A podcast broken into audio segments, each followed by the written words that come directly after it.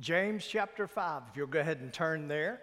Uh, you do have a handout now. Uh, hopefully, uh, that's something we've, we've gotten back to. We have sanit, well, we didn't sanitize them directly, but we've handled those with care. Uh, so you can uh, use those freely. Also, those of you who are joining us by live stream, there's a digital handout that you can click on below the screen here, uh, and that can help you also as you follow along here in the sermon. Well, we've made our way to the last of the sermon series, Faith That Works. Last time you had to see that video, okay? Uh, you should have it memorized by now. But anyway, last time you have to see that. And, and it's very interesting how James ends this letter. He ends the letter, and I've entitled it, And Finally, Pray. Now, according to the Pew Research Center, 55% of Americans say they pray daily. 80% of evangelical Protestants say they pray daily. That's 8 out of 10 of those who have like faith like us. 8 out of 10. According to Lifeway research, Americans were asked if their prayers are answered. 25% said all their prayers are answered. Now, some could be looking at it from the point of view that God answers prayer no matter what. Sometimes it's yes, sometimes it's no, sometimes it's wait. So there could be some in that figure. 21% said most of their prayers are answered. 37% said some of their prayers are answered. And then 3% said none of their prayers are answered. Boy, what a sad commentary when it comes to prayer on that. Now, think, I want you to look at what the things that people pray for. 41% said they pray for those who mistreat them. Now, that's probably, that's good. They, they do do that. 37% pray for their enemies. 21% pray to win the lottery. One in five. 20% pray for success of some sort. 13% pray for their sports team to win. Have you ever really wondered if God cares about that? I mean, I know he doesn't care for the Dallas Cowboys, Duke University. I know he doesn't care for any of those. I can, I can say that with definite no. But does he really care? 70, uh, excuse me, 7% pray for a good parking space. Wow. I can kind of relate to this one, but I've never prayed this. 7% pray they would not get caught speeding. 7% uh, I would dare not ask God to protect me. I, I'm due what the consequences are due when I do that. But anyway, now from this list of what people pray for, we can see that even those who pray many times pray for trivial matters. It's really, I mean, have you ever thought about what are we commanded to pray for? Well, well, there's one thing in particular we have been commanded to pray for, and that is for our enemies, haven't we? Haven't we been told to pray for that? We've been told through the model prayer to pray for our daily needs. We've been told that in our prayer we're to worship God as He is, to, to, to call His attributes and praise Him for those attributes. So there's several things in Scripture that basically tell us what we need to pray for. Now, getting back to James, look at the introduction on your outline. James closes this letter, his letter, written to followers of Jesus with specific instructions on how they can serve and minister to one another through prayer. So, my question to you is this I think many people would say that people who just pray for things, maybe that's kind of trivial when it comes to uh, our asking. Even though it does say ask uh, and it will be given, knock, and all those things. There are some cl- clues to Scripture that say that. But my question to you is this I think that we really should be praying for others. I think it's important that we pray for others. So, let me ask you do you pray for others? How do you pray for others? Do you pray that God would change their hearts? Do you, do you pray that God would bring healing into their life? And that's just not physical healing. How do you pray for other people? And so look on your outline the prayer of the righteous, the prayer of the faithful. Now, think of this those prayers are prayers for oneself and prayers for others. But there's three key areas that we find in this text that we are to pray for. The prayer of the righteous prays for the emotionally sick. The emotionally sick. Look at verse 13 of chapter 5. Is anyone among you suffering? Let him pray. Is anyone cheerful? Let him sing psalms. It's basically that idea of those who are suffering, is the idea of those who are weary, those who are possibly broken in spirit, those who may even be discouraged. And that seems to be what James is talking about. He's praying for, or he's saying that we need to lift up those who are discouraged. And, and if we're one, we need to lift ourselves up in that. But not only that, those who may be depressed. Now, think about his audience. We talked about this before. He's writing to a group of people who are scattered around, and the reason they're scattered across the Roman Empire is because persecution has come to true followers of Jesus, for those who name Jesus as their Lord and Savior. The church has basically operating at a, at a threat. And so there's this whole idea that's going on. And this has become, I believe, he's writing to those who have grown weary in the persecution.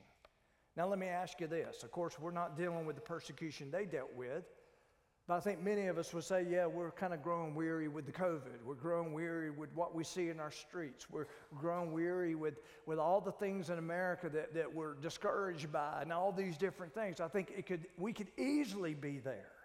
And so basically, he's saying we need to pray for not only ourselves, we need to pray for others who are emotionally discouraged, those who are broken in spirit, those who are weary. Now, let me say this why it's important that we do that. Both discouragement and depression can be very da- a very dangerous time for people. Let me tell you why. This is something I've uncovered in a lot of counseling that I've done over the last 20 some, 30 years. I've discovered that when people get discouraged, when people get depressed, they look for unhealthy escapes. They look for things to help take their mind off of the where they are, what they're dealing with. And many times those can become very unhealthy. This is when they grow weak in the face of temptation. This is when self destructive patterns of behavior begin to happen. You say, Well, how can you back this up biblically? Well, King David. How many of you have ever read the actual account of King David falling for Bathsheba? How many of you have actually read it? We've all heard the story. We've heard someone talk about the story, but have you actually read the account and the way that it played out? What you will find, the preceding verses to before David even lays his eyes on Bathsheba, is the fact that you'll find that he appears to be depressed. He appears to be discouraged. You find that in those first verses of the story of, of about David and Bathsheba, 2 Samuel chapter 11. And, we begin to see in, in David that this discouragement became a, a unhealthy escape as he pursues Bathsheba. And we understand that the consequences became very great. How about the prophet Elijah? You remember, I, I, tell you, when you see these great people in Scripture and you begin to look at someone like Elijah, who, who, who I mean, he had power. God used him in miraculous ways. And, and he's there facing the prophets, the Baal prophets there uh, at Mount Carmel. I mean, what a great victory. He's called down fire from heaven. And, and God has, has done great things through him. In the very next scene, what do we find? He's running from Jezebel and Ahab. He's scared out of his mind. And part of his fear was developed from discouragement. We find him there at a brook.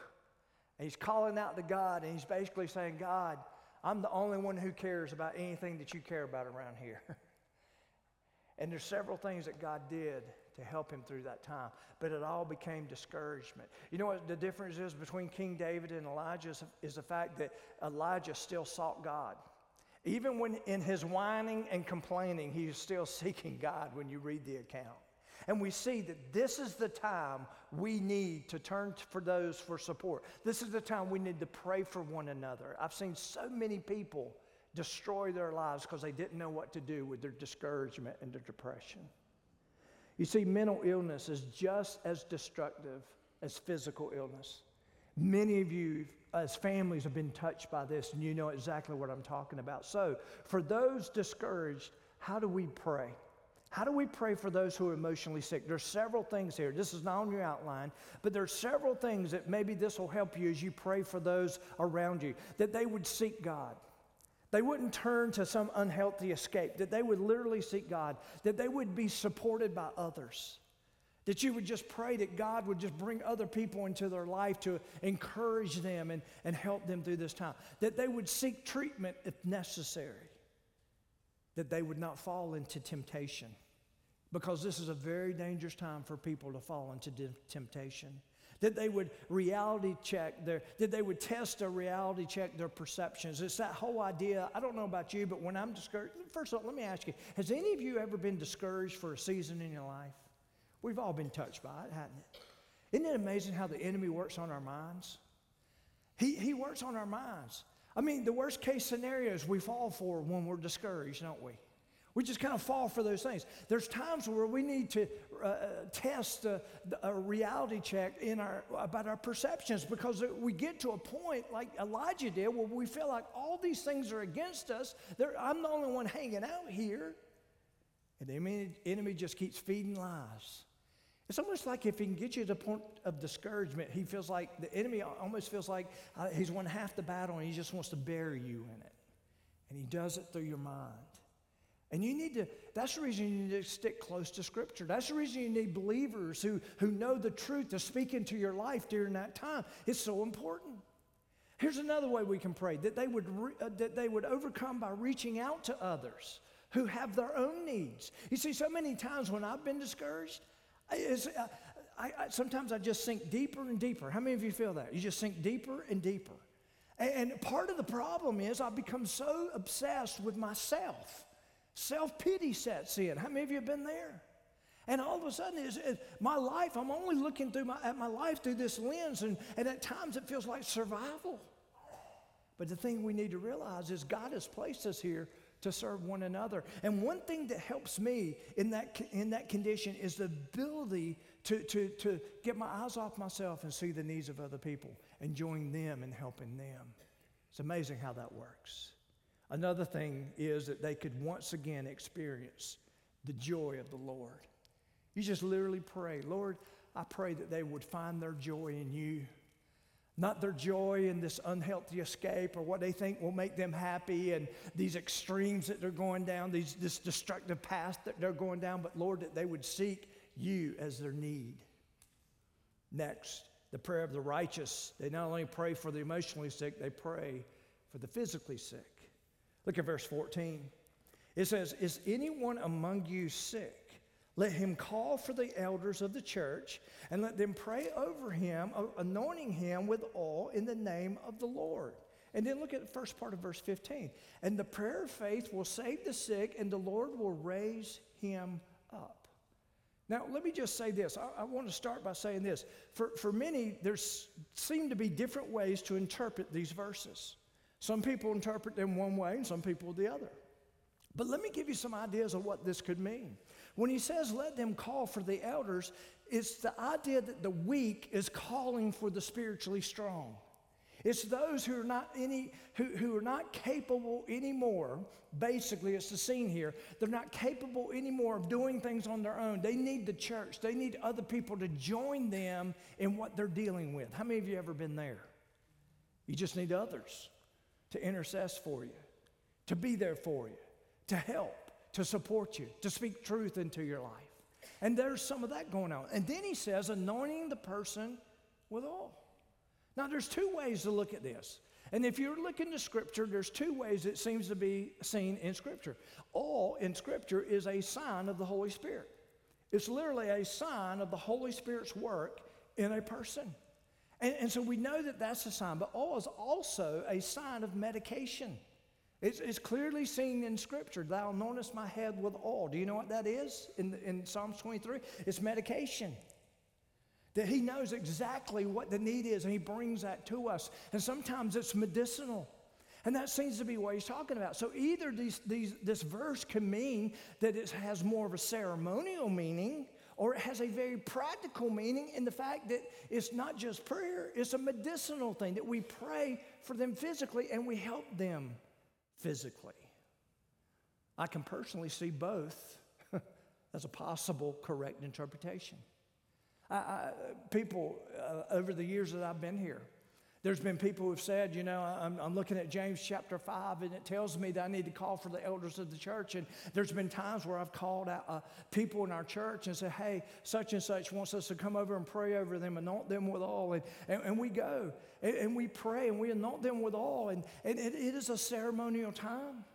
And then there's times where we can look at this passage and say, hey, it's not just ceremonial. It, it may mean that we are to pray over them, a prayer of faith, but not only that, that they seek some form of medical attention. Both could be right in this case. And then it says this in the name of the Lord. Now, it does not mean that God has to do what we ask, because it, it doesn't mean, okay, God, we did this, we did this, now you got to come through. It's not a demand on God. Now, why would it be good that it not be a demand on God? Because I'm gonna be honest with you, most of the time I'm short sighted. I see something right there in front of me, I want it handled right there. But guess who sees the big picture? God Himself. He sees the big picture. There's a greater work going on many times. And, and so it seems to me that, that we are to seek God's mind in this matter. There are times when God heals. How many of you done that? There's times when God heals. Some of you are a testimony of the healing work of God. And there are times in which He chooses not to heal. I mean, we see it. The Bible says our days are given to us or numbered by the Lord. And what many people don't take into consideration is the fact that there is a sickness that is unto death. And guess what? That's eventually going to happen to all of us unless Jesus comes back. There will be a sickness unto death in our future. Some of you are saying, Well, hallelujah, I'm glad I came this morning to hear I'm going to die. I mean, there's something to this. So then, what does the beginning of verse 15 mean? It says, And the prayer of the faith, the prayer of the faith will save or restore the sick, and the Lord will raise that person up. To understand the passage, the possible confusion in this passage, you may need to look at the phrase will save or restore the sick. Now, the first question you've got to ask is in what way are they sick? Are they sick physically, emotionally, or spiritually? If physically, many claim the promise that if a person's faith is strong enough, they will be healed physically. And if he's not healed or they not healed, you know what you hear some say? I've actually heard people say, well, I guess their faith wasn't strong enough. I guess it didn't work. Their faith isn't strong enough. How about if they're emotionally sick? What if they're discouraged or depressed? The visit and prayers of the spiritually strong, those elders, increase their faith in such a way to bring encouragement and therefore emotional healing. And I've definitely seen that before. If spiritually sick, maybe they're backslid or living in sin, the visit and prayers of the spiritually strong provide support for confession and repentance and, and, and restoration of faith. It's that whole idea that, that, that this person is being confronted about where they are in their faith. And, maybe it's one of them, uh, according to what we read, they're asking for it. They've come to the end of themselves. How do we know that? Well, the clue seems to rest with the rest, uh, the rest of verse 15. And if he's committed sins, a person's committed sins, they shall be forgiven. Confess your trespasses to one another, pray for one another, that you may be healed. And so basically, you have this whole idea that there's a lot of things that could go at play here. Now, let me, let me put this on the bottom shelf. I believe it could be any of the three and may be intended to be taken as all three. But for me, when it comes to the physically sick, I believe if they are not healed, it's not necessarily because someone's lacking faith here, but possibly they did not understand that their sickness was unto death. You see, if we take this verse to its extreme and we continue to pray for healing, continue to pray for healing, then there would be people who have never died, right? So, therefore, do you know what it tells me? It tells me I need to be discerning when I pray for a person. It tells me that even the person needs to be discerning. And, and how do we know? Is this a sickness unto death, or is this something that God wants to demonstrate His power through bringing people together to pray in which there's evidence that God is working in and through the person's life? We have to use discernment. Think about it. As I said before, if God answered all prayers of physical healing, there would be no physical death. So there is the case in which there is sickness unto death. And we've all witnessed it with those that we've loved, haven't we? And we've prayed for healing. How many of you prayed for healing for someone who's passed? We all have at times. And it's not a matter of someone lacking faith. Listen, the economy of the world, in this fallen world in which we live, it is appointed one wants to live and, and wants to die. It's going to happen. That's the bigger promise there. So we have to be discerning when it comes to these matters. How about this? The prayer of the righteous prays for the emotionally sick, prays for the physically sick, but also prays for the spiritually sick. Look at the end of verse 15 again. It says, And if this person has committed sins, they will be forgiven. Confess your trespasses to one another and pray for one another that you may be healed. And then it says, The effective, fervent prayer of a righteous person avails much. Now, what does this mean? In this context, it seems to carry the idea that they are suffering because of sin in their life. How many of you know of someone or you yourself have suffered because of sin in your life? Oh, yeah, we've been there, haven't we? Some of you are like, oh, I don't have a clue what you're talking about. Yes, you do. We've been there. We, we have suffered. Now, just because we suffer does not necessarily mean we're in sin. There's a doctrine out there that says that too. That's false. If that were the case, Jesus was the biggest sinner there ever was. Every day of his life, there was a measure of suffering associated with what he did. The Apostle Paul. So, it, some suffering has nothing to do with direct sin in our lives, but there are times in which it could be. For King David, it was. It was. There was sin in his life. There's something that needed to be corrected. It set off a chain reaction in his life that affected not only him, but the life of Bathsheba and the life of his children in the future. So there are some things that can carry on. In this context, it seems to carry the idea that they are suffering because of their sin. Look at what it says committed sins. It's talking about stronghold. It could be addictive behavior. It could be that idea of living in sin. Those who have fallen into temptation, those not trusting God, who are filled with fear and anxiety, those who now need restoring. Listen to what it says next the person will be forgiven by God and should be forgiven by others, by others. We, as followers of Jesus, should readily forgive those who have sinned and help bring spiritual healing and restoration. You know, when you look out there, you see all these people have appeared to have fallen. And some have actually said, Yes, I have fallen. And, and, and I'm just so glad that God's not a one chance God. I'm glad He's a second chance God. And for some of us, third chance and fourth chance and fifth chance. I mean, He's a God that, that desires to bring restoration of relationships.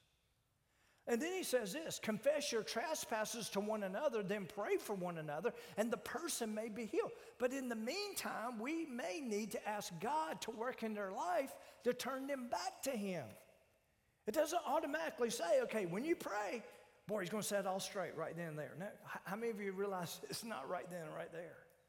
Some of y'all have been into a life process with praying for certain people in your life. I, I know because you've shared some of your concerns and what God is doing. So, but look at the end of verse 16. It says, The effective, fervent prayer, that's a passionate person. The prayer they're praying is heartfelt of a righteous person, this is a person who's right with God, avails much. It's saying that this prayer is powerful and accomplishes much.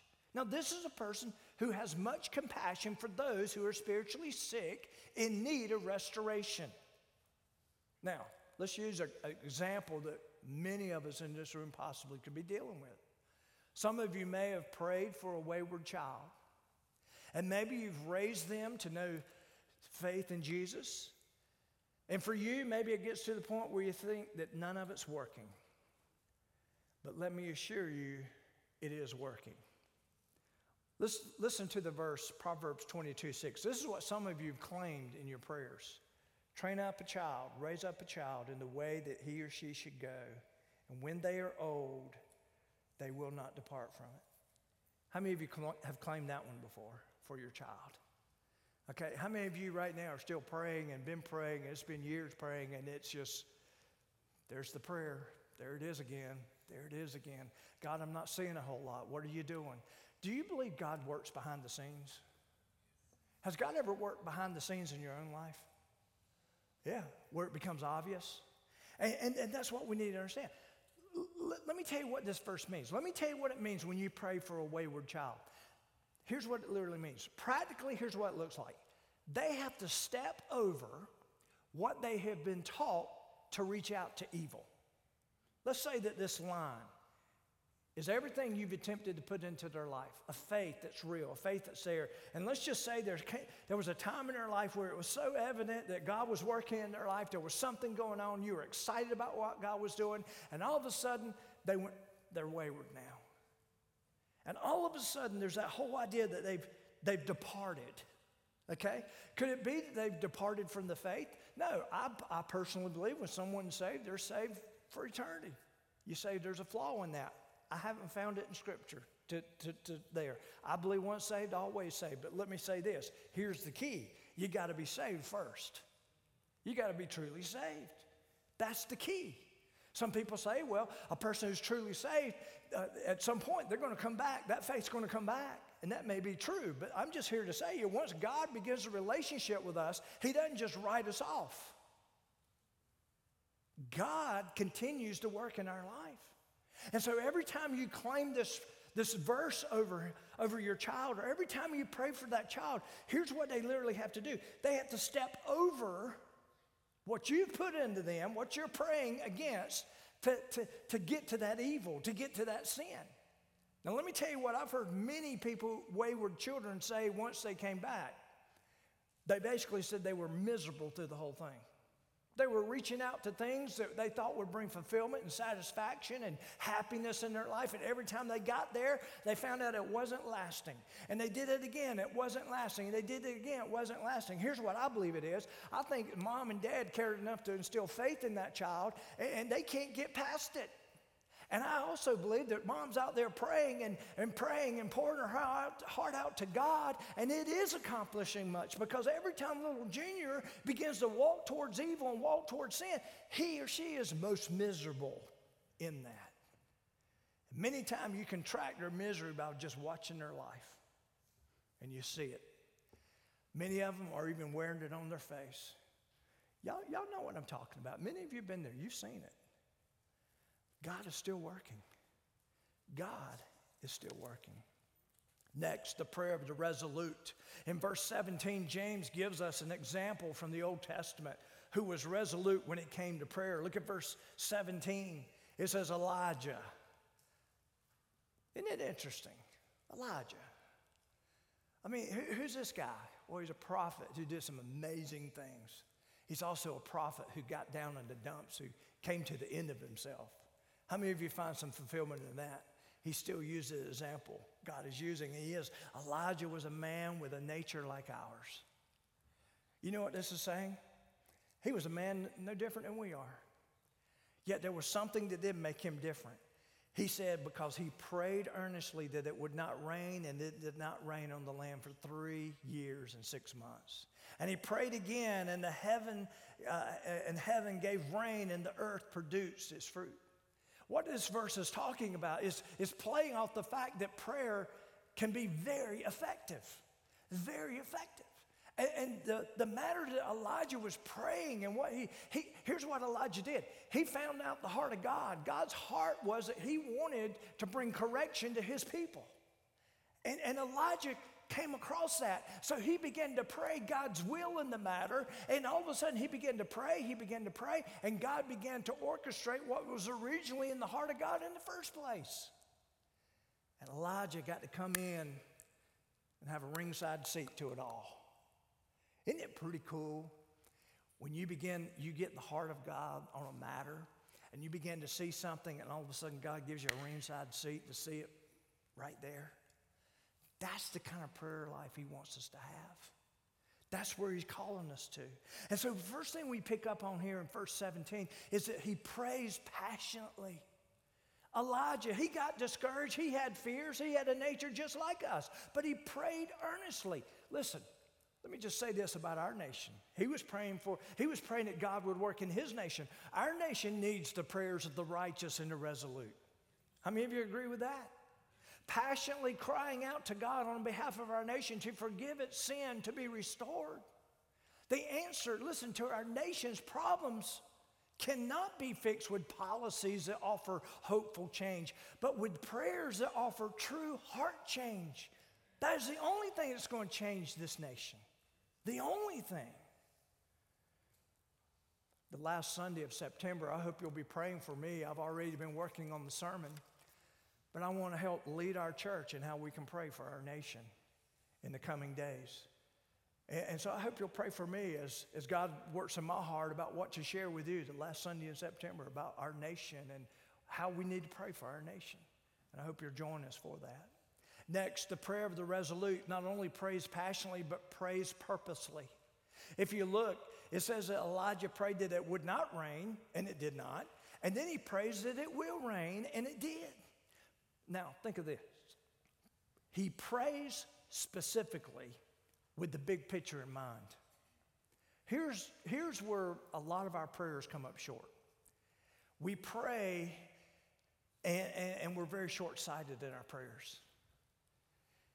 Let me remind you again God sees the big picture. He sees the big per- picture in, the, in your wayward child. He sees the big picture in the, in the heart of a nation. He sees the big picture. There's something where He's calling us there. But we need to learn to pray purposely. So many times our prayers are all wrapped up in us. The lottery, right? That we won't get caught speeding, right? That we'll find a parking space. Come on. That our team will win. Okay, I have prayed that one time. No, I'm just kidding. no, I, I don't think God cares. I mean, you say He does care. No, He doesn't. have you ever thought that you got both teams are praying for the win? Have you ever thought of that? Have you ever? anyway, okay, let's move on. All right, um, but we, listen, prayers our prayers, here, here's what we need to be praying more than anything more than the, act, the actual situation itself. Listen, what we need is wisdom and discernment on how to pray about these situations. You see, the problem we do is we come to a conclusion about how we think it needs to be played out. And so we, we sit there and we tell God, how many of you are guilty of this? We tell God how we want to see it played out. What we need to be praying is that God will give us the mind of the matter, that we will have wisdom to know how to pray about it, that we will have discernment to know how to pray about it. So he prayed purposely. Elijah gained the big picture of what God was doing. Thirdly, pray.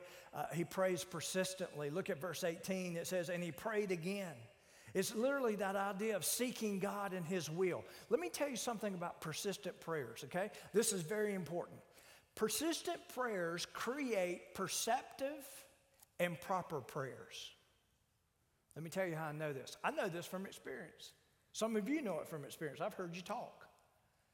There, how many of you have ever started praying about something and you thought you knew the mind of God, but as you prayed persistently, God began to change what that prayer began to look like. And all of a sudden, you started, what that tells me is you're starting to take more of the mind of God in the matter. You, you basically uh, have gotten to a point where God brings wisdom and discernment about how to pray about the matter. God's done that with me many times. That's the reason I say we need to be people of persistent prayer about certain things, because that's where God changes our perception of what's really going on. I've seen it in my own life. Notice how James is closing out this letter. Here's basically what he's saying in these last two verses. Help those who are discouraged from persecution, those who have wandered from the faith, those who profess one thing but live another. That's what he's getting ready to share with us these last two verses. So, the first thing we see here is the prayer of the restorer. And this idea of pray, he prays for the believer's return to truth. You see, again, the, the way I see these last two verses is more of the ending of the whole letter. That's what I'm seeing here. That's what I think I'm seeing here. You know why? Because he's, he's written something very practical. It's basically the return to the truth. That these people who have wandered away, that they would return to the truth. Now, the only way you can return to the truth is you got to know the truth. Right? Right? To return to the truth, you got to know the truth. That's the problem with many Christians in this day and age. Christians are receiving truth from media. Christians are, are, are, are, receiving truth from misguided denominations, from misguided pastors and teachers. It needs to be found in the Word of God. That's how you know truth. That's how you know you need to return to truth. And that's why way he saw it. Jesus once said he was the truth. So, when we're grounded in truth, let me just tell you this when we're grounded in truth, it doesn't mean we're free from any suffering and all this but we're on the path. Listen, when we're grounded in truth and we're living truth, we're on the path to God's best that a fallen world can give. Okay? How many of you agree you live in a fallen world? How many of you agree it's never going to be perfect? Never going to be perfect. Never will be perfect. But what we need to understand is when we're grounded in truth and we live that truth, we're moving towards God's best. Instead of grounded in truth, however, many people are wandering in deception. That's the enemy's worst. That's his deceptive ways. Why is it why is it that it looks like that the enemy's winning? How many of you sometimes wonder, why? It looks like he's winning. Here's why I believe he appears to be winning. And by the way, he's not going to win in the end. You know that, right? I know the rest of the story, just like you should know the rest of the story. But here's why it appears that he's winning is because a lot of Bible professing Christians who say they pray have no wisdom, no discernment, they don't know the truth. They're accepting the truth from someone else that may not be the truth. They're not looking at it for themselves. It could be anything from watching a news outlet to watching wrong theology to hearing bad doctrine to, to wishful thinking. You see, the enemy has a gospel. Did you know that? He has the good news or what he considers the good news, and the world promotes it. We need to get back to the truth. So he prays for the believer's return to truth. Secondly, prays for the believer's restoration from tragedy. Look at verse 20. He says, Let him know that he who turns a sinner from the error of his way will save a soul from death and cover a multitude of sin. Wow, wouldn't it be cool to be used by God in such a way to see a person saved? To see a, to see a person truly come to a knowledge of Jesus Christ in such a way that it radically changes their life. You see, that's what James is telling us. James is telling us, I think he's done a good job. He's basically said, hey, if you say you're a believer, where's the proof? Let me give you some ideas. How about your, your, your speech? How about your attitude? How about this? How many of you remember? How do you deal with suffering? How do you do this? Is there proof that you have this true faith? That's what he's asking all through. So here's the application Prayer is the most powerful yet most neglected gift God has given. It not only cultivates your relationship with Him, it also allows you to cultivate your relationship with others as you pray for their needs.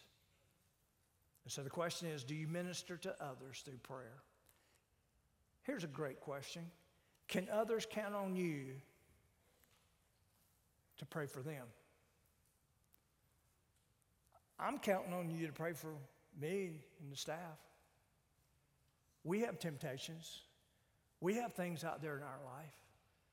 I think one of the greatest things I feel or see is when people say, Hey, I just want to let you know I'm praying for you and the staff, and here's how I'm praying for you. We got people are counting on us. Mom and dad, your kids may not know it, but they're counting on you to pray for them. It's all there. In conclusion, James's letter does not just demonstrate how faith works, it serves as an effective tool to help you determine is there proof that you have true faith in Jesus and live his truth? And so, really, the question is what has this study revealed about your faith? Where are you when it comes to what you say is faith? Let's pray. Father, we just come to you right now and we thank you for your word. And I guess there's one thing that really stands out for me, Lord, as, as I prepared this message is, is that whole idea of standing in the gap for those who need our prayers. Father, I pray for the emotionally sick that may be here this morning, those who are discouraged, those who are borderline depressed. And, and Father, I just pray right now that you help them not to turn to unhealthy escapes. But Father, that they would turn to you and your word, that they would be bold enough to cry out and call others to, to come alongside of them to support them. Father, I pray for the physically sick, Lord. I know there's some in this room who've gotten tough reports when it comes to their health. I know others that can't be in this room that are at home dealing with major physical crises. Father, you know that our prayer is for healing. But Father, give us your mind in the matter. Father, I pray again for those who are spiritually sick, Lord. And Lord, that's the one that's eternal. That's the one that's going to outlive any kind of sickness there is. Father, if there's someone here that doesn't know you as their Lord and Savior, Father, I pray that they come to know you through your truth. And Father, if there's someone here that's wayward from the truth, I pray they return to the truth. That they would realize this is your best for them. That they would not follow the deceptions of the enemy in this world. Father, we thank you for the, the author of this letter, James, and thank you for the way that he basically has put our faith on trial. And so, Father, we close this out with this thought Is our faith true? Father, help us all to investigate that. In Jesus' name.